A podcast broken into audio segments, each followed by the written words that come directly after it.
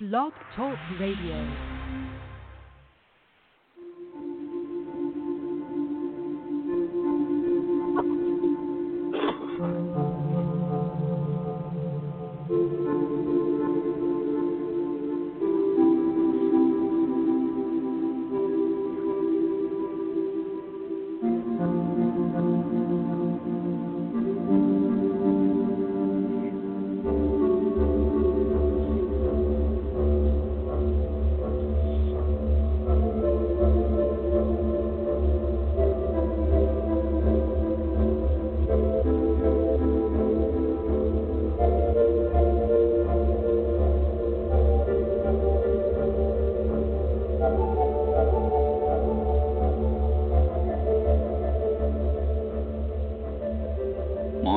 Radio brings you The Haunted Sea with host Scott Mardis.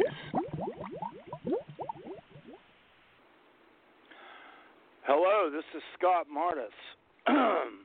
Today we have a special guest who has been on the program before, uh, my friend, cryptozoologist, and forensic investigator, William McDonald. Hello, William. Hey, good morning.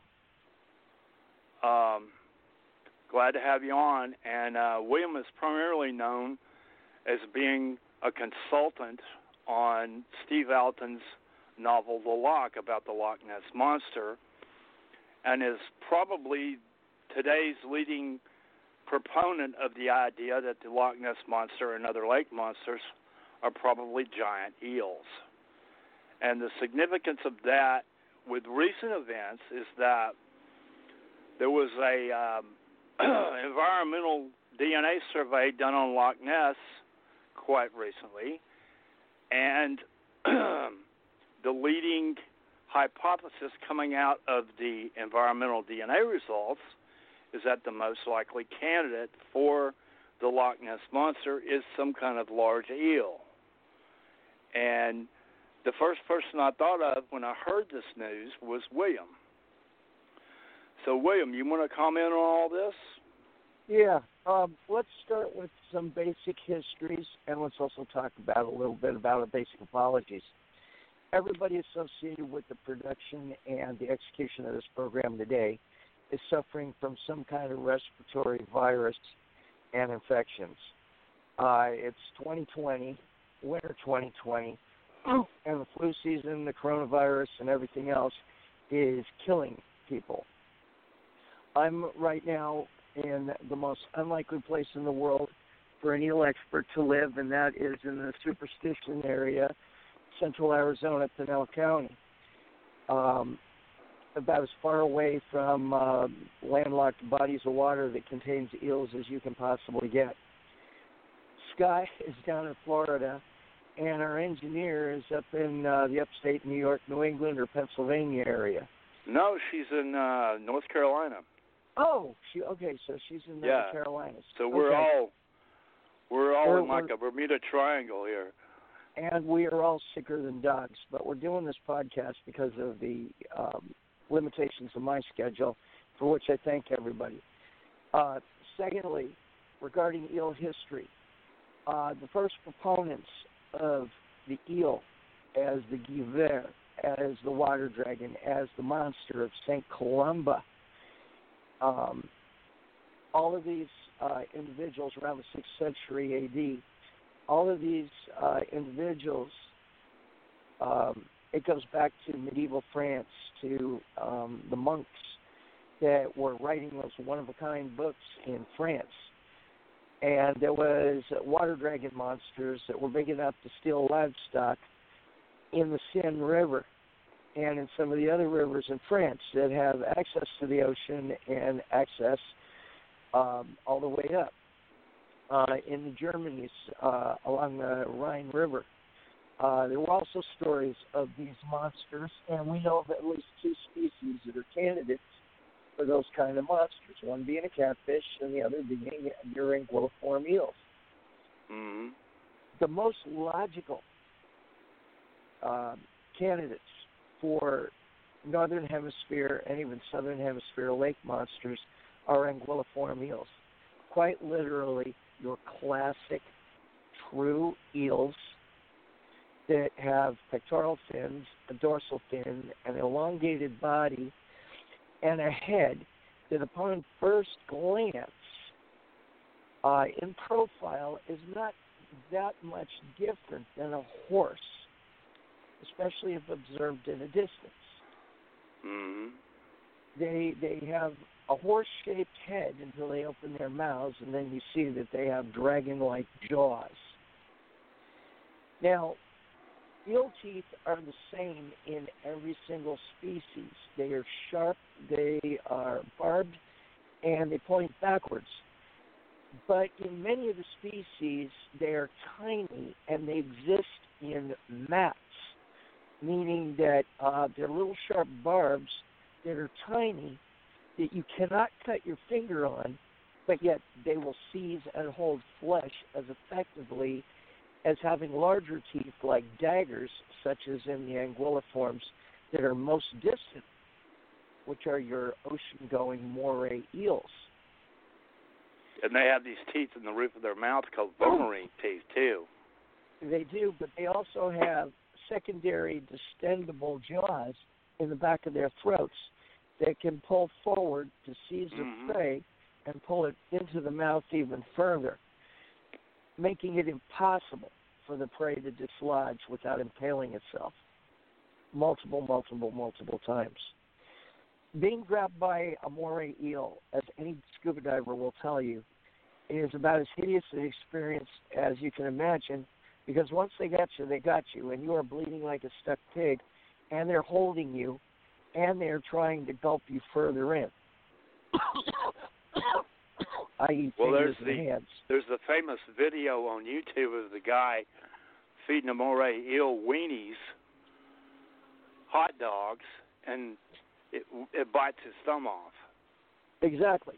Now that's Yeah. not hard for them to do because people have heard of crocodiles death rolling. Well, eels can Mhm. literally motorboat. They can spin like a propeller, almost as fast. Yep, I've And- seen video of them doing it.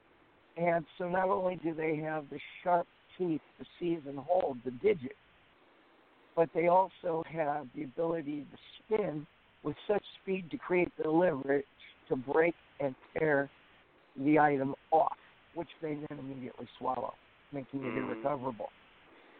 Um, the other thing you have to remember is is that many scuba divers, in order to save their limbs and their lives, have had to literally cut the animal's head off because it would not let go. Yeah. And then they needed immediate trauma medical attention. Now, the anguilliforms in Loch Ness and in Lake Champlain are established facts. Their DNA is all through the water column, and they are known to be there along with that very famous lake up in uh, British Columbia, Lake, Okanagan. Uh, Okanagan, where I caught my first eel at 10 years old and turned into a pet in a fish tank. Wouldn't be my last eel, but it was definitely my first. And that's when I noticed that they will go to the water's surface and they will gulp air the way snakeheads in Asia do and the Mhm. way bettas do. And when they gulp the air, they dive. Mhm. And their entire body rotates through the entire length of its body. And the Mhm. hump that's above the water as it's rotating is moving laterally across the surface. If the animal is larger, there could be two humps, even three. Now, the Yeah. Scots, the, the Scottish witnesses, including the families from a number of the uh, Scottish regiments that I served with in um, the First Gulf War, they describe humps. Nobody describes a swan neck. Nobody. They describe humps, and Mhm. they describe snake-like motions in the water. Now this was all before you went over for sightings in 1993 Yeah, that you heard first, first heard about this. and I also found a kill zone in '93 that I found again in 2005. Now this is near the Horseshoe Crag, right? near Uh, a waterfall. It's going to be southwest of the Horseshoe Crag and Crag Quarry, which is Mhm. another rock slide area. Uh, in the Glendoe region, you find a uh, waterfall that's running literally um, high up in the glen because Loch Ness is in the Scottish version of the Grand Canyon, and glen means canyon. Mhm. And while it's smoothed by both uh, retreating ice and wind Mhm. and time, it's I think the um a canyon. the fault is like 400 million years old. Carboniferous, Devonian, somewhere in there. uh, further back than that, it goes uh, Ordovician then. Silurian? at least Probably 500 Silurian. million. Yeah. and that's when England and Arizona were slammed together. One of these mountain building episodes. Orogeny, um, the continents slamming into each other. There's a piece of um, Africa left in New Hampshire from the African continental plate. Do you know what the first land animals were? Spiders, I think. Scorpions. Uh, Scorpions. of the Okay, there you go. And started catching pollywog-looking fish Mhm. um, that would migrate through uh, mudslides um, from one tidal pool to the next.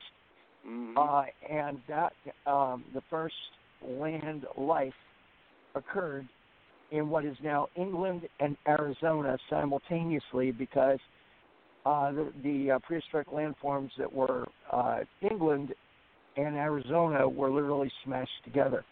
Mhm. And the fault is not uh, in Loch Ness is not a splitting; it's actually a compression fault Mhm. uh, where landforms uh, came together and then Mhm. were carved out repeatedly by ice between 14 and 20 some odd times.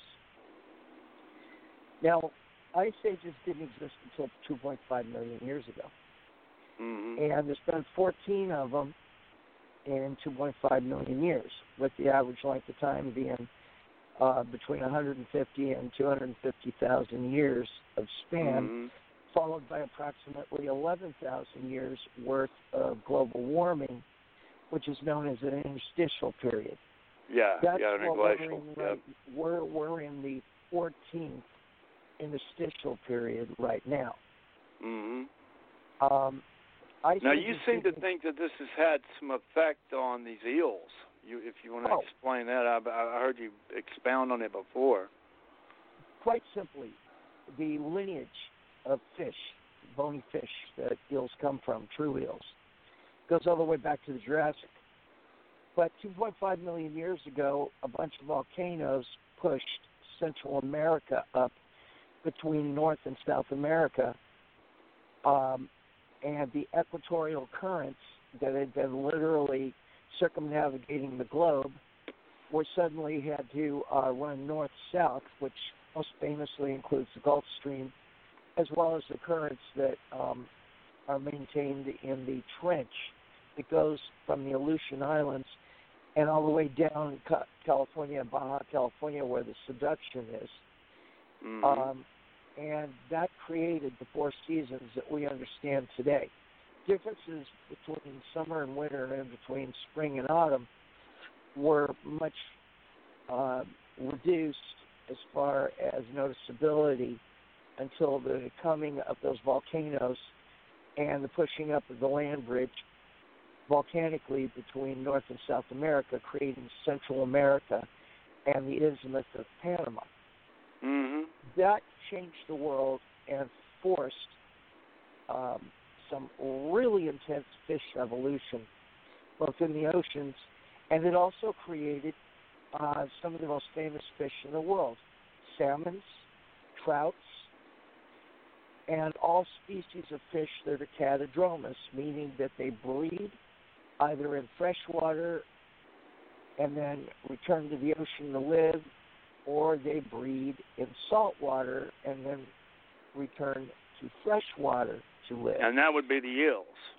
The eels breed in very exotic and hidden places in the not dead centers, but in vortexual centers where currents form vortexes, such as mid-Atlantic, in slightly in the direction of the Caribbean, What they call And- the Sargasso Sea. and south and east of Indonesia, and in a number of other locations throughout the world where eels Mhm. swim. Now, North American species head east into the ocean. Um, Northern European species head south, and they end up breeding in the same locations. But you have to remember there's about 6,000 feet of water column in that area, and each species breeds in the depth that is endemic to its particular populations. This And that's why why- you don't have any hybridization. Well, there's some, but it's not a lot. It's very Mhm. subtle, and it's also good for um, um, genetic diversity, which maintains the health of individuals and the robustness of the health. Yeah. There's also species that are probably not yet identified because the Leptocephalus is uh, when it, when it, when a, a fish egg transforms into a fish fry. The average Leptocephalus is between six inches and uh, maybe the length of a, a thumbnail. They also they- call them glass eels because they're transparent. they're very transparent. But when you find some that are over six feet long, Yeah. Well, like the Well, one off uh, from 1930 from the Dana expedition. exactly. So when you have a Yeah. Leptocephalus that's that big, then that means you have a much larger species that is shoaling in the ocean, and some of them may be ending up in fresh water, and maybe some of them aren't.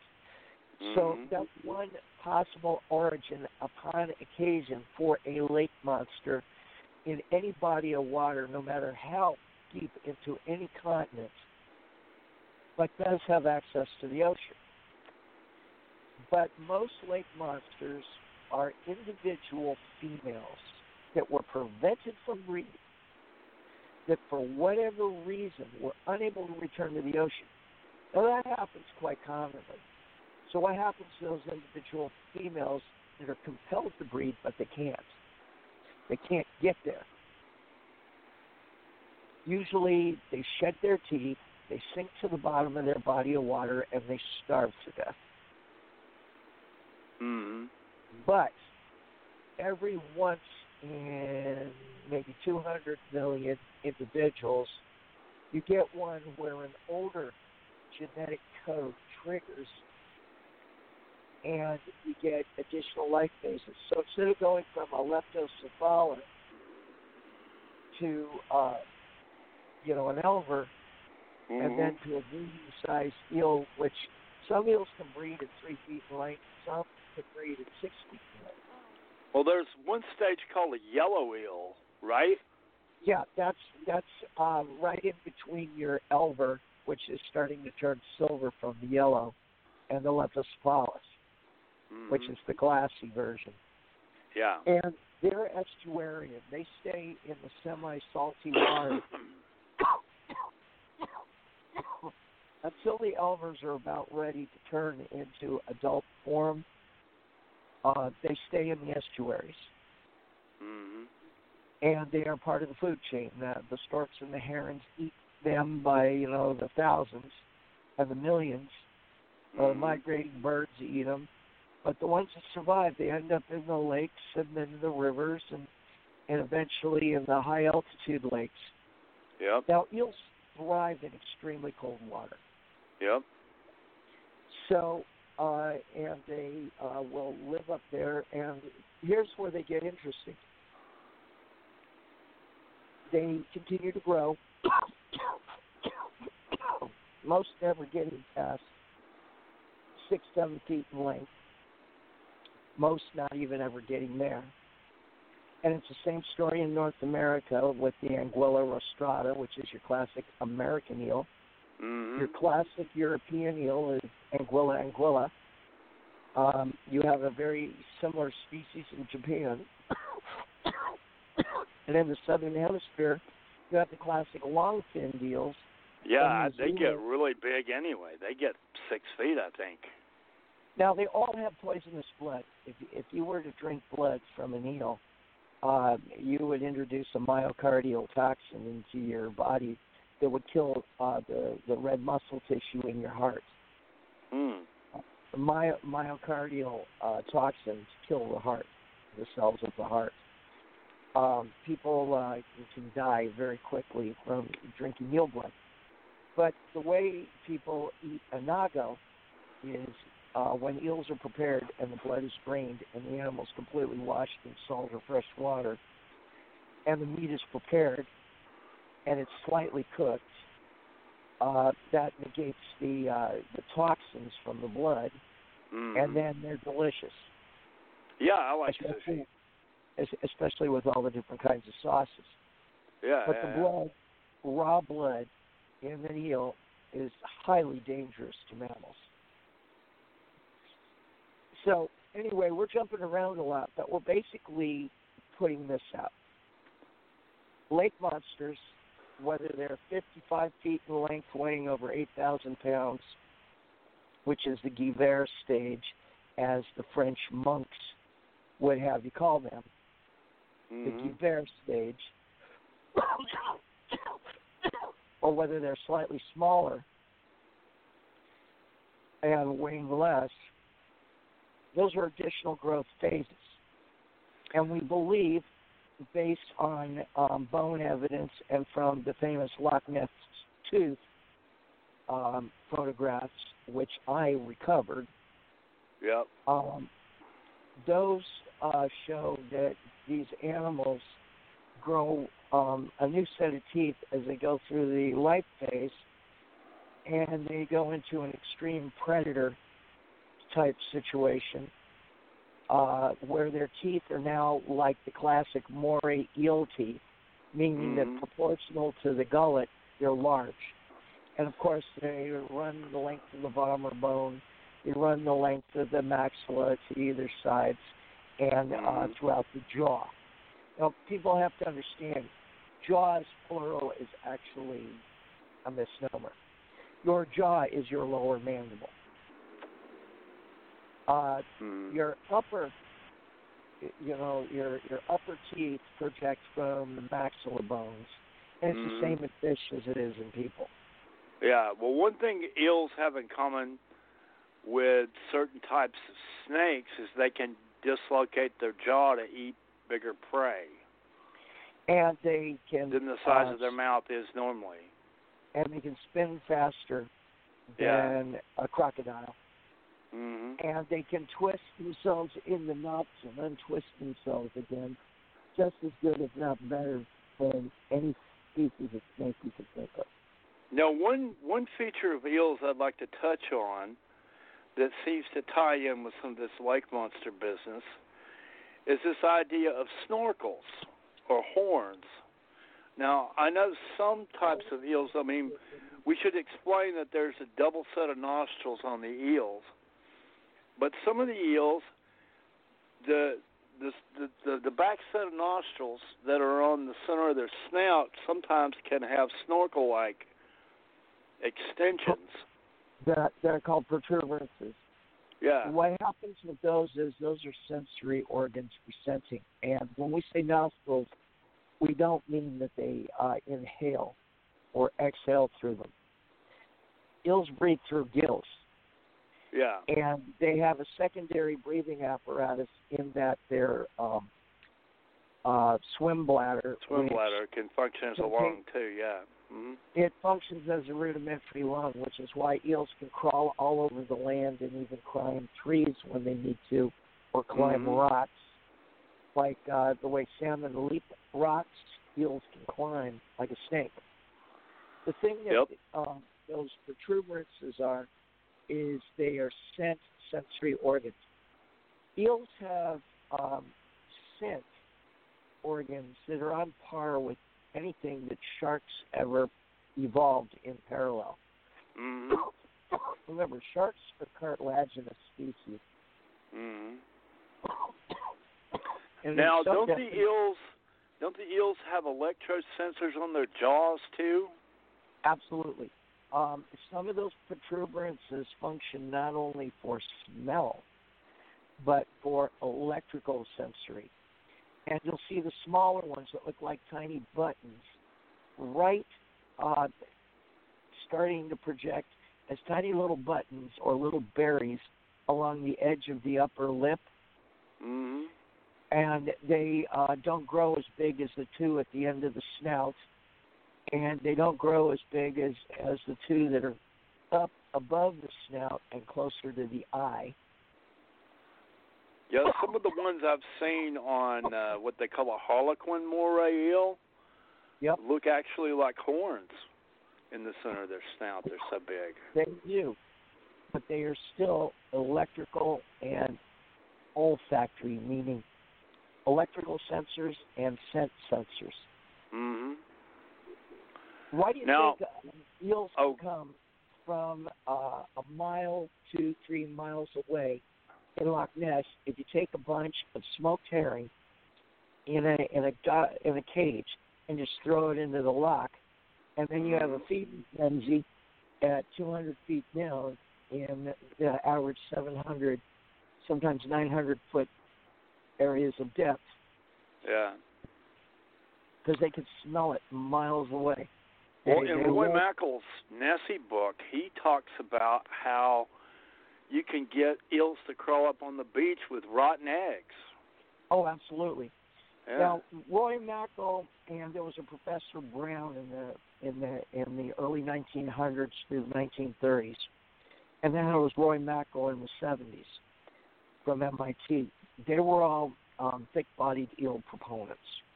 Yeah. I think Maurice Burton got on the giant eel bandwagon for a while before he decided to go with plesiosaurs, and this would have been sometime in the 1940s, 50s. Yeah, and then you got Adrian Shine, who still thinks that they're all a bunch of sturgeons. Well, the um, the environmental DNA uh, survey found no evidence of sturgeons in Loch Ness. So, Sturgeons have absolutely been caught in Loch Ness, but what they do is they wander in from the sea. yeah, but they're not in there on a regular basis. I mean, they, Now I you have, would think. remember, you have to remember that Loch Ness is um, one of the top ten largest bodies of water, fresh water by volume. I think it is the largest body of fresh water in the British Isles, it is, to my but knowledge. it's it's in the top ten, the top twenty in the world. Yeah. It, it it is uh, it's got a huge. It's long and skinny, but it's deep. And Very it's deep. It's like a solid wall of water. I mean, it's just vertical down, what, 750 feet at least, maybe Now, 900. When you have seals that somehow make it into Loch Ness or sturgeon, hmm there's not enough DNA in their bodies to permeate the water column the way that specific species are. Let's list for a second the species whose DNA was identifiable in the water column. For start, there was a bunch of tiny minnow-like species, minnows being closely related Mhm. to trout. Yep. Then you had sticklebacks, Yep. which are they're little fish with uh, little spines. Mhm. Then you have Arctic char. Now, this particular species of Arctic char is endemic to um, the Loch Ness system and the lakes that feed via the rivers higher up. It's not found anywhere else in the world in that exact DNA configuration. Mhm. Uh, it's it's of a, a huge genus of char that live in the northern hemisphere, and they're in lakes and in semi-brackish water systems and in the ocean all over the world. But Mhm. Arctic char are in the water year round, and they form uh, a foundational staple for uh, larger predators to feed. yeah. Now, when when you have uh, salmon runs every year and you have trout runs at every year, Mhm. where they run through the Loch Ness and then up uh, all seven rivers to feed in the Loch Ness, and they get up into Lac La Monde and a whole bunch of other lakes that are higher up in the, the Grampian Mountains and in uh, the mountains north. And uh, they breed and everything, um, or rather, they grow up. And um, they they breed. They lay their eggs up in uh, those rivers and around those lakes, and then they die. Then the Mhm. babies come back down again.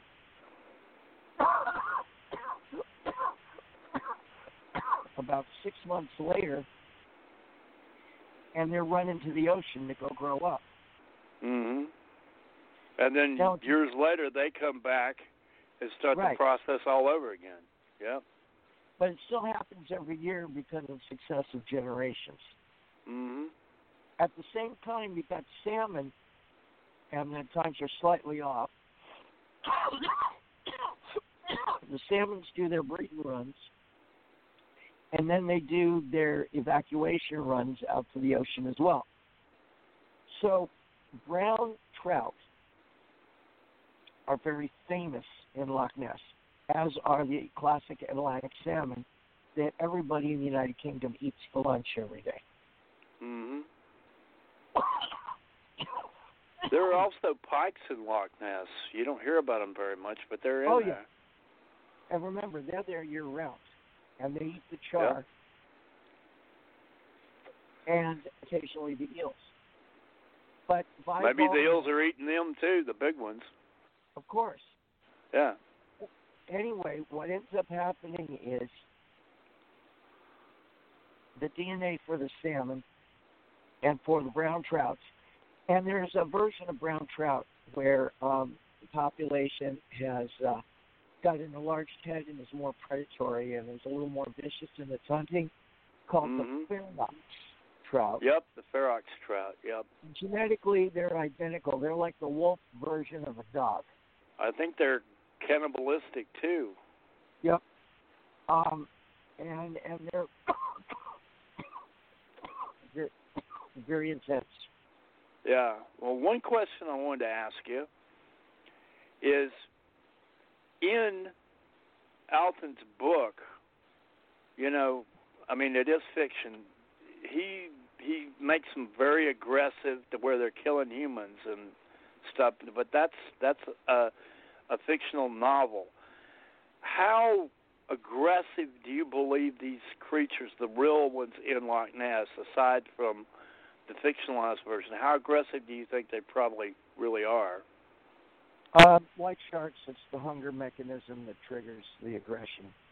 Mm. They're hungry, and if you present a certain way, if you smell a certain way, Yeah. um, if they perceive you electrically and in the olfactory, which is smell, and visually because they have uh, extreme visual acuity in in murky water, Mhm. then coming- uh, they're Oh, they're go going to snap at you. They're going to snap Coming- at you. Coming back to this idea regarding the tooth and the deer carcass. Now, is it possible, rather than the creature killing the deer, that it was trying to scavenge a carcass that was already dead? Um, that's always possible, but um, the problem is the kill zone itself. The kill zone shows crushed bones that slowly degrade in a freshwater environment. Mhm. Fresh water does not preserve bones; it dissolves them. Mhm. except when there's enough minerals, like in the cenotes in Mexico, where you Mhm. can have a skull that's nearly 10,000 years old and it's still holding together because of the mineral content of the cenote. Mm. But Well, Loch Ness has water- got weird water qualities anyway from all that peat coming into it. That's why the Okay. visibility is so bad, you know? that that uh, speaks to the pH of the water, which is acidic. Mhm. Um, the, it's it's several points below uh, seven. Uh, it's the water is acidic. It's not alkaline um, with the peat. Yeah. But the interesting thing is, and I don't know unless you journey there, uh, the water that comes out of the tap uh, literally looks like pale urine, and Well- that's because of tiny suspended particles of peat moss Yeah, that I've. I've seen videos taken under fairly deep down, not not into the no light zone, but where it's the color of whiskey.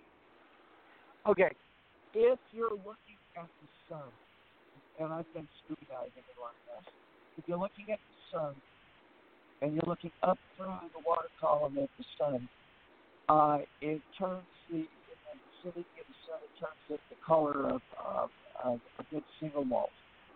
Yeah. However, the uh, when you're looking down in the water column after after after you've entered the water and you're just below the water and you're looking at the water through the water, it's the color of avocado. It's Mm. avocado juice color.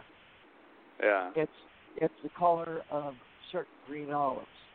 But the best description for the water is avocado colored. It is um, one of those kind of lakes to where every form of drainage begins and or drains through heavily embedded rocky areas covered in moss. hmm and the That's moss moss. covered- Yeah. and the moss covers the trees. And it in the wintertime helps to feed the, the herds of red deer that are actually genetically closer to elk than whitetails. And that's the European deer, where you get the classic United Kingdom stag. Yeah, the red deer. Yeah. Um, one thing I wanted to ask you about. And those Is, herds um, are all managed for me.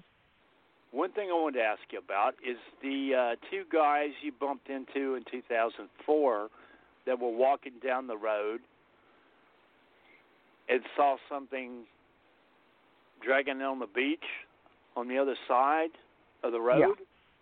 Okay, this is um, in in the foyers area along the A82. Um, they were walking from a um, beachside community camp,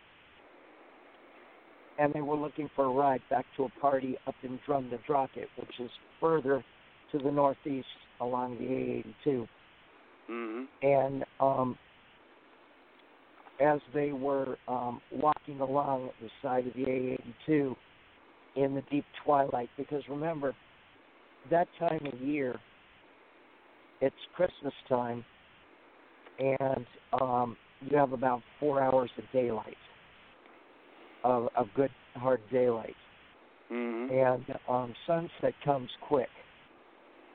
So the uh, average uh, latitude, by the way, is rivals parts of Alaska. hmm Well, that would make sense because you know there's parts of Alaska that are go dark for what six months. Well, it's not that bad. Um, you know, an average winter day, you got about six hours of daylight. But in December, approaching Christmas, it's closer to four, especially once the overcast comes in. Hmm. But anyway, uh, these two guys saw uh, movement and texture in the, the light, and it was uh, extremely large, about um, as big as uh, a truck tire, and it was moving, and it looked wet, slick, wet, smooth, in motion, uh, and there was a whole lot of birch trees and brambles between them and um, you know that uh, that thick thick brush between them and the thing that was below. hmm Now it turns out that that's an area that was an old old loading dock barge area, a combination of floating docks and barges uh, in the Foyers area that has basically rotted itself to the point where you can barely recognize the pilings as uh, in being in the pattern of a former floating dock barge area that's um, away from the shore. It's about 10 yards away from the shore. It was in that general vicinity. Now, when I got there the next morning, I found uh, definitely a slide area that had frozen over in the night, but the mud was smushed, and it was in a track that was similar to what you would see with a sidewinder snake in Mhm. straight up sand in Arizona if you were to translate that pattern into the mud. And then the weight of the animal was so heavy that it smushed down the drop to the rocks below where the, the water's edge was that was lapping. Mhm. And as the animal was sliding down that, its weight smushed that area down as well, except to where the tree roots were able to withstand it. Was there any indication? Was there any indication that the pectoral fins might have been involved in part of the locomotion? Um, it's kind of hard to see anything related to the pectoral fins. We would assume that them being anguilliforms that they would have pectoral fins. But then again, you have morays that are anguilliforms and they have none Yeah. whatsoever. Yeah, But I know that, and they're amphibious too. Um, where where the body, the heaviest part of the body is where the stomach and the intestines are. That's And- the center of gravity. And then, uh, as the tail continued to slide, as the animal moved back into the water, and they said it wasn't a loud splash; it was more like the sound of a ripple, a continuous ripple, hmm as the thing slipped very smoothly into the water, which would tell me that it was covered in slime and it was very slick. hmm But anyway, then we saw, um, you know, everything had iced over and everything. And I was not prepared, and I'm so embarrassed by this, but I was not prepared to grab up some of that uh, that muck because I probably would have found eel DNA in it if I had taken samples. But I didn't have any pill bottles with me. I didn't have anything. Well, the the the team from New Zealand found it for you. Yeah, they sure did. It turns Yeah. out that lake DNA uh, in the lake, the uh, water column DNA samples showed eels above and beyond by volume. Uh, the eel DNA was heavier than uh, anything but the uh, the trout and Mhm. the salmon DNA. Yeah, well, when the results came out, they had been hinting for weeks that there was one candidate that was still viable, but they weren't saying, and they dragged it out for I don't know two weeks, and then finally the day arrived last September, and it was this. And this is probably a giant eel. I was like, yeah, okay. And the first person I thought of when I heard that was you. Well, I'm in law enforcement in the Southwest Desert. And my wife is absolutely paranoid that I can get into a shitload of trouble as far as um, administratively with my department if I, I'm making a lot of noise about anything in the Mhm. paranormal thing. And so I have to be really on the download as far as here in Arizona as to what I do. Yeah, yeah. But the bottom line in all of this is um, I follow um, police investigative standards of, of um, and methods for examining evidence, gathering evidence, and interviewing witnesses, and all of that um, as as part of my daily routine. Now you'll notice that um, there's a TV show on right now that shows uh, north northeast um, states like New Hampshire, Maine, and they're con- conservation cops, and they're um, Yep, game I know. I know what you're talking about. Yeah. And you'll notice that when they're talking to a deer hunter about uh, the sequence uh, of the way and the detail in which he bagged his catch, and they'll go into the snow and they'll look for the drag marks and the blood spots and everything else. Well, Mm. we're no different um, where we work. I don't get a lot of snow where I'm at. Hardly once in ten years you might get a light dusting. And in the summertime, it's brutally hot. Mhm. But it's the same basic principles. And I'm skilled at interviewing witnesses, and I'm skilled at putting um, uh, diverse patterns of data together and looking for uh, correlations, common patterns and trends in uh, the data.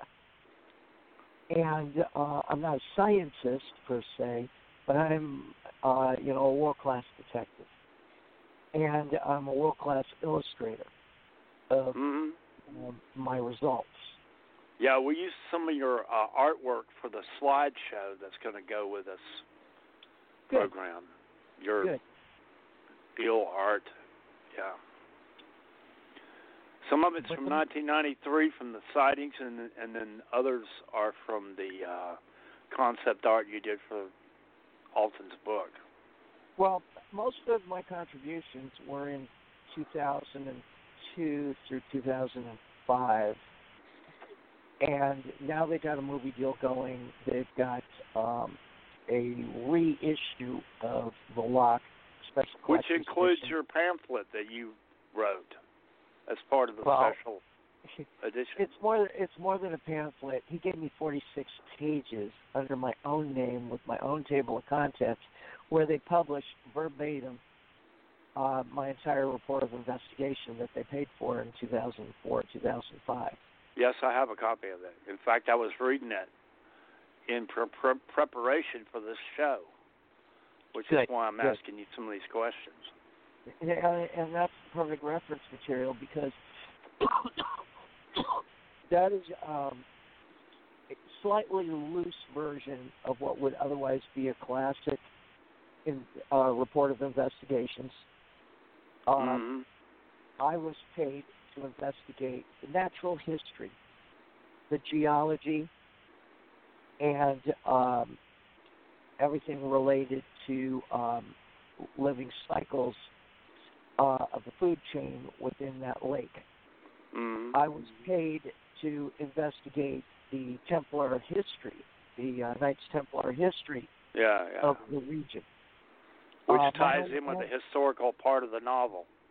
my own ancestors are notorious and are from a clan that is centered due west of Loch Ness in the inner and outer Hebrides Islands and the Isle of Skye. We are uh, Clan Ranald. We are the MacDonalds. We are the sons of Donald and of Clan Ranald. The MacDonalds are the most vicious, notorious clan in Scotland and uh, up around uh, Castle and Drumnadrochit and Inverness, uh, the MacDonalds are hated, um, which was pretty funny because uh, I would show up and they would see it spelling on my name and they would go, "Oh, hey, Bloody Sheepshagger, are you?" Well, you know what? Uh, in 600, uh, 600 years ago, and going back for 600 years, my ancestors were um, literally stealing all the good-looking women from Ireland and from all the clans of Scotland, along Hmm. with all the good-looking livestock. Anything that was ugly, sickly, or or uh, not up to standards was burnt. Well, We I were- think the ancestry of the Scots was Scandinavian, wasn't it? So they'd be just basically descended from Vikings, I think. That came later, and what Oh, it was okay. was through warfare and rape. Their genes were absolutely uh, through warfare and rape. Their genes were absolutely um, infused into the the classic uh, ancient ancient Celtic. Uh, Kind of like the Neanderthals were absorbed into Homo sapiens sapiens. Well, we now know that uh, there's an excessive amount of Neanderthal DNA in the uh, uh, in the genes of the tribal Picts. hmm You've heard of the Picts? Yeah, they were before the Celts, I believe. Yeah, they were really, really ancient, and they were the last bastion. In Um, fact, there's some Pictish, uh, what do you call them, petroglyphs Yep. of water monsters. Absolutely. There's one. It's it's even called the Pictish Beast. That's true. Yeah. So between the the Picts of northern Scotland and northern Ireland, on the seacoast facing the Arctic, and um, in the French river systems heading up into the Germanies, and you've got the same drawings and the same thing. These things are ancient. You know, you know Um, somebody who who uh, documented a lot of what you're talking about was Ted Holiday. Yep. Yeah. Why don't you tell everybody who Ted Holiday is? Oh, Ted Holiday was a Loch Ness investigator in the 1960s and 1970s who came up with the idea that he thought the Loch Ness monster was some kind of giant worm or slug like animal, and he finally settled on the idea that it was a giant fossil animal called Tullymonstrum gregarium, whose Yeah. fossils have been found in Illinois. Exactly, the Tully monster. Now, Yeah. the Tully monster, as best as we can tell, is what's called an annelid.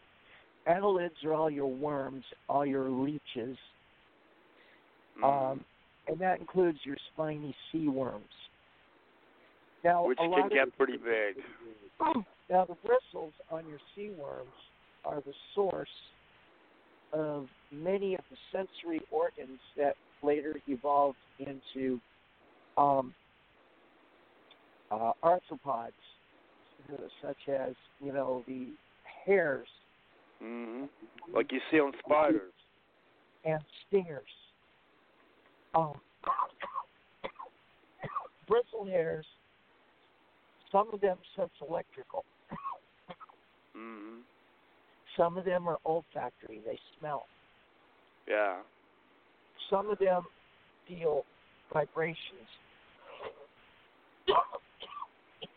We got about nine minutes left. Do you want to talk about the tooth? Well, the tooth, quite simply, is uh, it's a photograph that was held in a human hand for scale. It was taken quickly. It was images were shot uh, with a camera that where you could use both film and where you could also take megapixel images. Um, I'm trying to remember what the megapixel was in that situation. Um, it was photographed in 2005, and um, the uh, guys um, found it in the kill zone area, and it was embedded into a deer carcass. Now, the carcass had been torn in half, literally. Uh, the spine was twisted. I found the carcass later on in the water but the bones were still in good enough shape that I was able to look at the spine. The entire hind quarters were gone. They were missing Mm. completely. Uh, and all the guts fallen out or had been consumed. And uh, we should it- explain to people there was a video shot around the time the the tooth was discovered. I have a copy of that video. I'm sure you do too. Yeah.